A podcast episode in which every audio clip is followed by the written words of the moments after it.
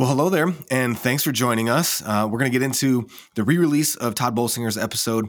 Uh, but first, I want to let you know um, that Tod is speaking on February 9th, and that's why we're re releasing one of his episodes from The Impact of Leadership today or whenever you listen to this, it was released before that. So anyway, uh, but resilient leadership, leadership in uncharted territory is the name of the event. If you hear this before February 9th of 2023, you should definitely go to the show notes, click register and show up to this thing because you're going to want to be a part of it. We already have over 100 people registered.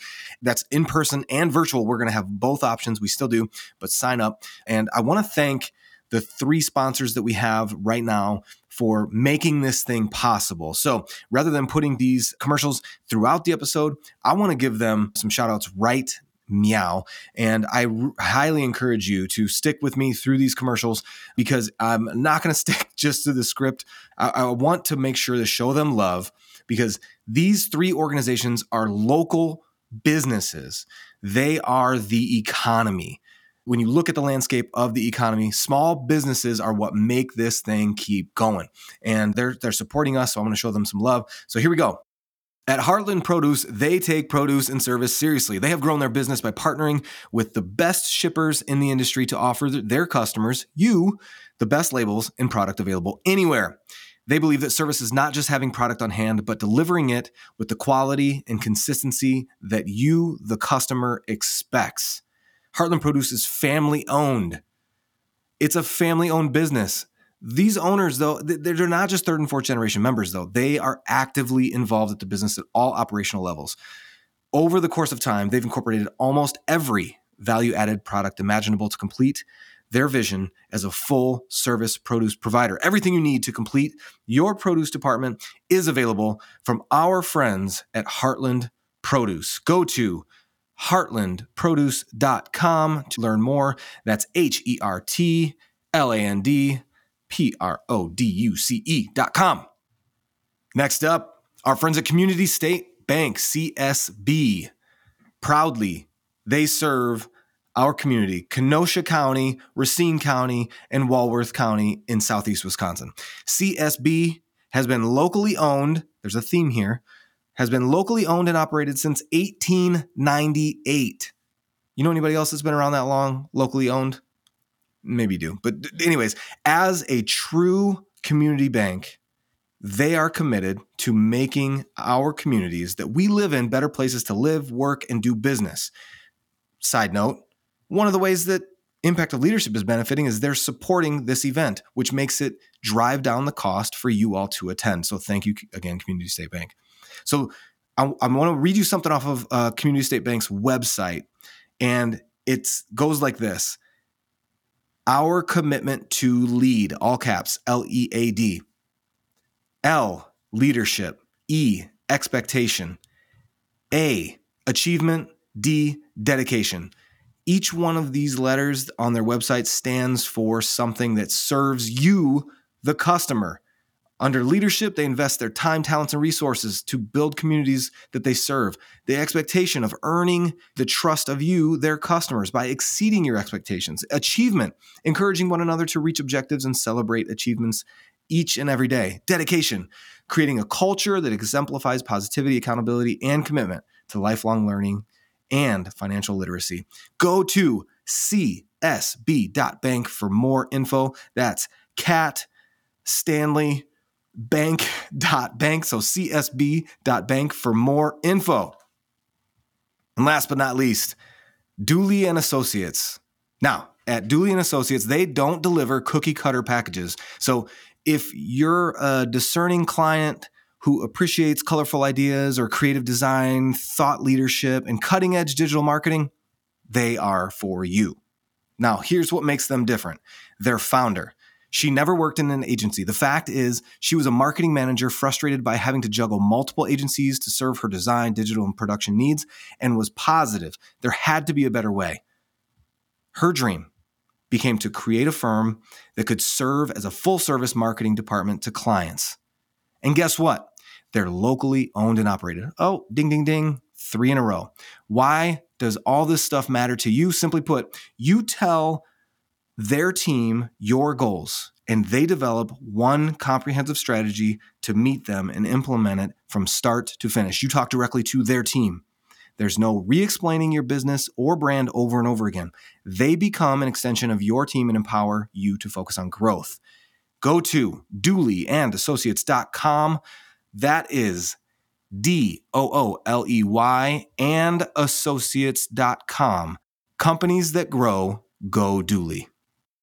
Whew, we made it. Now, let's jump into the episode with Tod. This is just going to be a precursor to what you're going to hear when you join us on February 9th. There are times in every leader's life when we just don't know what the next right move is.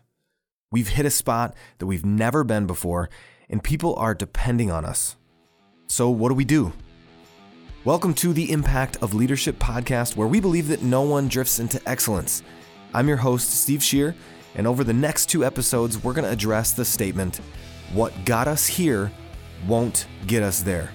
These conversations are with Tod Bolsinger. He's the author of Canoeing the Mountains and Vice President and Chief of Leadership Formation and Associate Professor of Leadership Formation at Fuller Theological Seminary out in California. In today's episode, Tod lays the groundwork for what he calls transformational leadership and how we as leaders can recognize that we are heading into uncharted territory. So let's get into it. Here's my conversation, part one, with Tod Bolsinger. The framework of the book is that uh, the giant challenge, challenge of leadership at the moment is the speed of change. It's, it's how rapidly things are changing, and and that's not um, that's not unknown to anybody who's actually leading. That is the experience they have. Um, mm-hmm. But I lead within a context of higher education and working with nonprofits and churches. I was a pastor for 27 years. And those are industries that have always been laboriously slow. I mean, the, the whole point of those institutions is that they actually conserve our traditions and our uh, way of life, and they think about themselves as being uh, those things that protect the things that make us most human and most alive. And they, they seem to be the most resistant to change. So the disruption for most leaders in those worlds is that the changing, rapidly changing world affects them now too.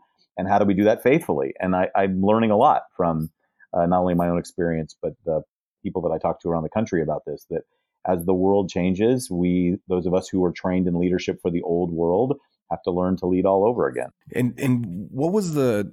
How did you get to uh, choose the Lewis and Clark expedition and and all of the adventure aspect of this book? Mm-hmm. Yeah. So um, the most interesting thing about the Lewis and Clark story for me is I, I, I love the uh, western part of the United States. I have a, a little mountain cabin in Idaho, and I my, grew up going to national parks, and my parents were history buffs. So I'm kind of naturally drawn toward those stories anyway.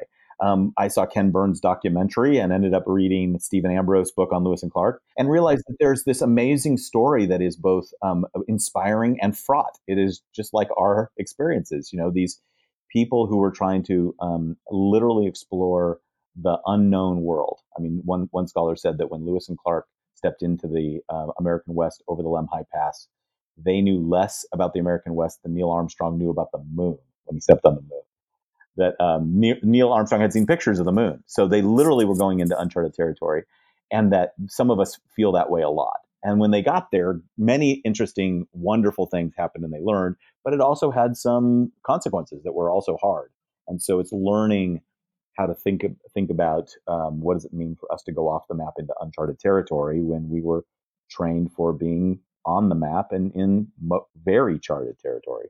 And I, I'm I'm on my second time through uh, the gentleman that gave me the book, who I spoke with you before we started recording, he he, I think he's been through it, you know, six times or something. But yeah. in my second time through, I'm I'm reminded of how much I still have to learn. So I thought maybe it would be helpful for myself and then also those that are listening in to to lay out some definitions before we get into kind of the meat of leadership and transformational leadership. So so basically, kind of a softball one, but big as all outdoors, I suppose. But what is leadership, and basically, you know, what is it not? So the, the easiest way to think about leadership for me, um, I use this quote from Ronald Heifetz and Marty Linsky, where they talk, where they define leadership as disappointing people at a rate they can absorb. And and and what that points to, I think this is really important, is that one of the biggest difference between say management and leadership yes. is that management is actually taking care of everything entrusted to you and being faithful with it. So if somebody gives you a certain amount of resources, you tell them you're going to accomplish something with those resources. We're going to start a business. We're going to start a nonprofit, you do so, you go back to them, they say thank you, right? If a group of people join your team and you tell them, hey, we're going to be a great place to work and we're going to make a difference in the world, and you create a good place to work that makes a difference, they say thank you. Leadership is where people sign up with you to go with you on a journey and then they resist you in the very thing they said they wanted to do. Right. So the Lewis and Clark story is a story about a group of people who were f- trying to find a water route. And so they were all canoers. They were all river guys who basically found that the terrain changed dramatically when they stepped over the Lemhi Pass and realized there not only was there not a water route, there were the Rocky Mountains. and, and these are a whole group of folks who are all from Kentucky. So when they're thinking mountains, they're thinking Appalachian Mountains or Shenandoah mm-hmm. Mountains. They're not thinking Rocky Mountains. They just think about a group of people who had no mental model for a definition of a mountain that went to 14,000 feet, went above the tree line, and had snow all year long. So they now had to think about that as the pro, kind of profound change they had to mm-hmm. face. And so now with the definition of the leadership, so then what about transformational leadership? Because you talk about that a lot in the book. Yeah. So what transformational leadership means is um, leadership because you're go- it requires you to deal with resistance and it requires you to d- take people where they say they want to go and resist going. Mm-hmm. It's going to require you to be transformed and it's going to require them to be transformed. Mm. In other words, you won't be able to actually accomplish the thing you've set out to do unless you go through a very significant change. And I can't predict what that change is going to be. Like, like so, so it, now it becomes really hard. So it's not just a matter of using your skills or your expertise. It's literally having to learn as you go and having to deal with loss all the way along the way. So a couple other terms and and then I want to pick apart some of the, the the dive in a little bit deeper because yeah. I'm, I'm, already loving this. Uh, several other terms in the in the book that caused me to pause and digest. And for me, it basically is like a you know come back in a week kind of a thing after highlighting it and thinking through it. But uh, relational congruence, mm-hmm. technical competence, adaptive capacity, and on the map skill set if you could walk us through, and I, I don't mind repeating those yeah. a lot there, but walk us through these and, and the role that they play in transformational leadership.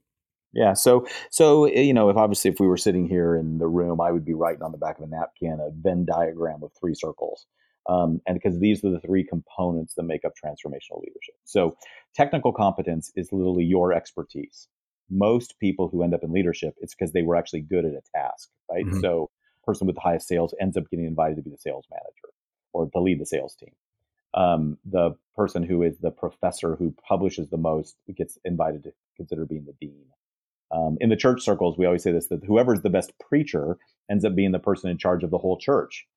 Well, you end up um, thinking about that in a different way because that technical competence now requires you to step into an area where most of us don't have much competence. Mm-hmm. Like we, you know, not, just because you're a good individual contributor doesn't mean you're going to be a good coach or a good team leader, right? Many star players never become great coaches. Relational congruence is what builds trust with people. So technical competence gives you credibility. You can do the job. Relational congruence means that you show up as the same person in every place you are. Doesn't mean you're perfect. It means you're mm-hmm. congruent. Doesn't mean that you're all wise and all knowing. It means that you know yourself well enough and you are wise enough to know how to ask for help, to know how to build a team, how to invite people into a process, right? So, so what leaders need in order to take people, what I call off the map, into mm-hmm. uncharted territory, into their own process of transformation, is it starts with needing to have enough technical competence where they where you have credibility and enough relational congruence where they have trust, where people trust you're going to be the same person. An example I often use is if you uh, if I wanted to do a um, you know a backcountry um, backpacking trip in off a trail into the wilderness, I'd want to go with an expert who understands the outdoors. Mm-hmm. But I'd also want to go with somebody who is not just a, a risk taking thrill seeker. I want somebody who's also going to make sure I get home safe, who knows how to work with someone like me who is inexperienced. One first is technical competence. The second is relational congruence. Adaptive capacity is the third circle. So once you have technical competence and relational congruence, once you have credibility and trust, now you actually have to learn a whole different way of taking the core values and adapting them to the changing environment without losing what is the most valuable to them. And that's what adaptive capacity is. It's that ability to know what is so important it will never change and then be able to transform that or adapt that in such a way that it now becomes a value add or a strategic advantage or a, a missional inspiration or a purpose that is going to take you where you wouldn't otherwise go. And so it, and adaptive capacity is the capacity to learn as you go, and navigate loss, because it all change is experienced as loss, and to deal with competing commitments and competing values. And on the map, what is the on the map mm-hmm. skill set? Yeah, so on the map is your technical competence, right? So so for Lewis and Clark, it was folks who understood how to run rivers and how yep. to navigate and and how to how to build um, a good military unit that had discipline and took care of each other and took care of all the supplies and made sure that there was food and that everybody was doing well and you knew how to handle when there was injuries or when people got sick. Like those are all the skills you have to have. So I, I would say the hard part about leadership today is you have to have on the map technical competence, the capacity to build trust, relational congruence, mm-hmm. and you have to have this capacity to take these people and lead them into an environment where the very first step they're going to look at you and say, Hey, expert, you got us this far. What should we do next? and you know you're off the map when the very next thing you say is, I don't know. Yeah. And we're going to go anyway. What happens at that moment? Like, should, should we be saying, I don't know? And we're going to go anyways. That's the moment when you're in adaptive territory. And you, I mean, I think you, you could say there's a lot of stuff we do know. But if you, I mean, just the Lewis and Clark story, here was a bunch of folks who who were so gifted at running rivers that when they finally got to the Columbia River on the other side of the, of the, the Rocky Mountains, they ran a set of rapids that all the Native Americans never ever ran. Like they were like literally there was this whole story in the Lewis and Clark story about how the tribes came out and stood on the edge of the banks of the river to watch these crazy white guys go down this river expecting that their boats were going to blow apart and they'd be able to scavenge and you know gather up all the stuff that they yeah. would spill. And they made it through the river. Like they were so good at running rivers. But when you get to the place where there's no river like when you cross over the lemhi pass and you see the rocky mountains and they're 300 miles long where they're going to have 60 miles of hip deep snow and you're a water guy and you built your canoes out of your own hands literally they're asking you what are you going to do next and the only answer you have is we're not sure we're going to drop these canoes and we're going to see if we can go find someone to help us. We're, they found the Shoshone, they traded for horses, and they kept going. I, I love the history that you weave into uh, all the different parts of your book and and the the story. I mean, I'm already have a high propensity for seeing what's around the corner and, and jumping in my kayak and trying to go on a little adventure. So I, I loved that. But what one of the things that struck me was um, and maybe you could talk a little bit more about the map that they were given versus what they saw. I know you've said it a couple times, but yeah. they had they, they were given tools that were that were not enough, but everybody thought that they were enough, right? Yeah. So one of the parts behind this, and this actually goes, this is actually completely relevant today in a lot of our culture, is there was a mental model that came out of Europe that was probably at that point 300 years old, like mm. 300 years. And the mental model was basically this: the center of the world is Europe, and there's another uh, place around the world that today we know as, as Asia. And what our in Europe, we're going to just get all the resources we possibly can out of that part of the world and bring them back to our part of the world. So we're going to be everything we find, we're going to conquer. We're going to take the resources out of. We're going to take them, sell them, make us rich, make us powerful. So everybody in Europe had one worldview, which is find a water route, like one strategy, get a water route that will connect Asia to Europe.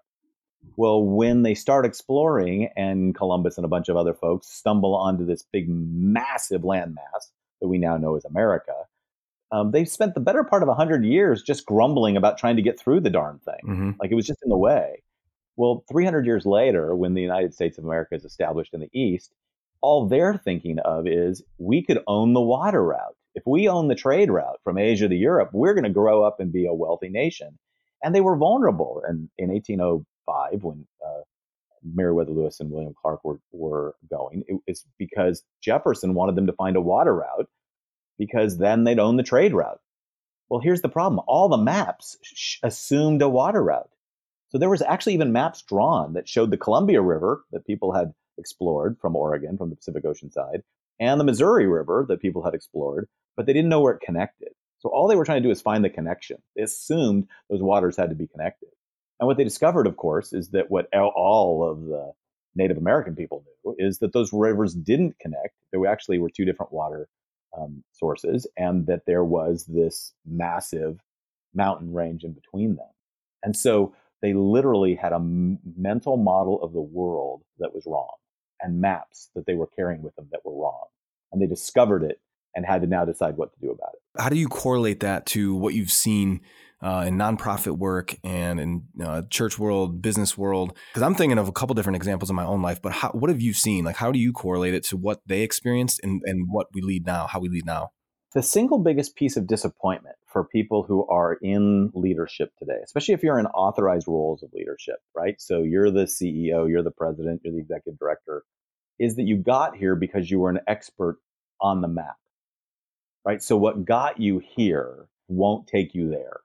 And so now you're grappling with the struggle is if we believe that the world, if we literally believe that the geography of the United States of America is exactly the same, that what's ha- that the geography of the eastern part of the country all the way through until you get to the continental divide, which is a long, slow, gradual uphill, is going to be exactly the same in the west, a long, slow, gradual downhill well, then you are completely disrupted when you realize that the geography is absolutely different. Mm-hmm.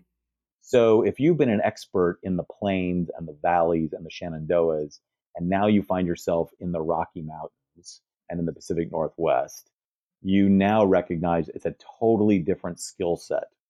And for most leaders, the struggle is you were trained most of your life in that old world, and now you have to make an adaptation at a time in your life when you don't want to. And so what you have is a lot of people hope that what what they can do is just be nostalgic and keep going back to where they were experts. And this is what happens in organizations. We double down on what we did in the past. Yeah.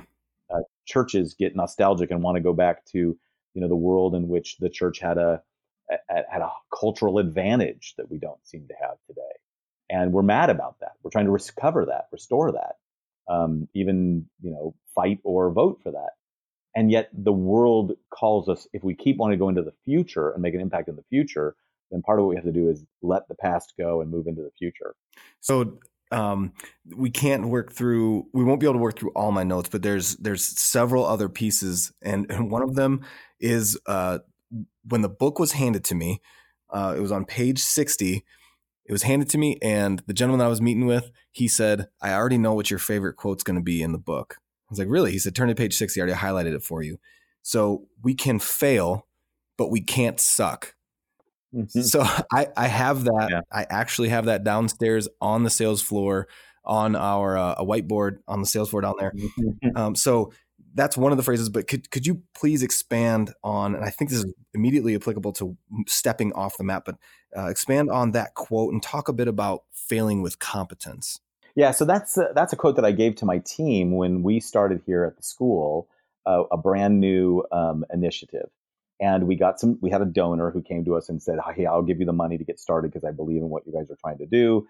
And he said to me, "Look, I don't believe anybody's plan A is the one that works. So, so I want you to fail and be fail smart and fail fail fast." Hmm.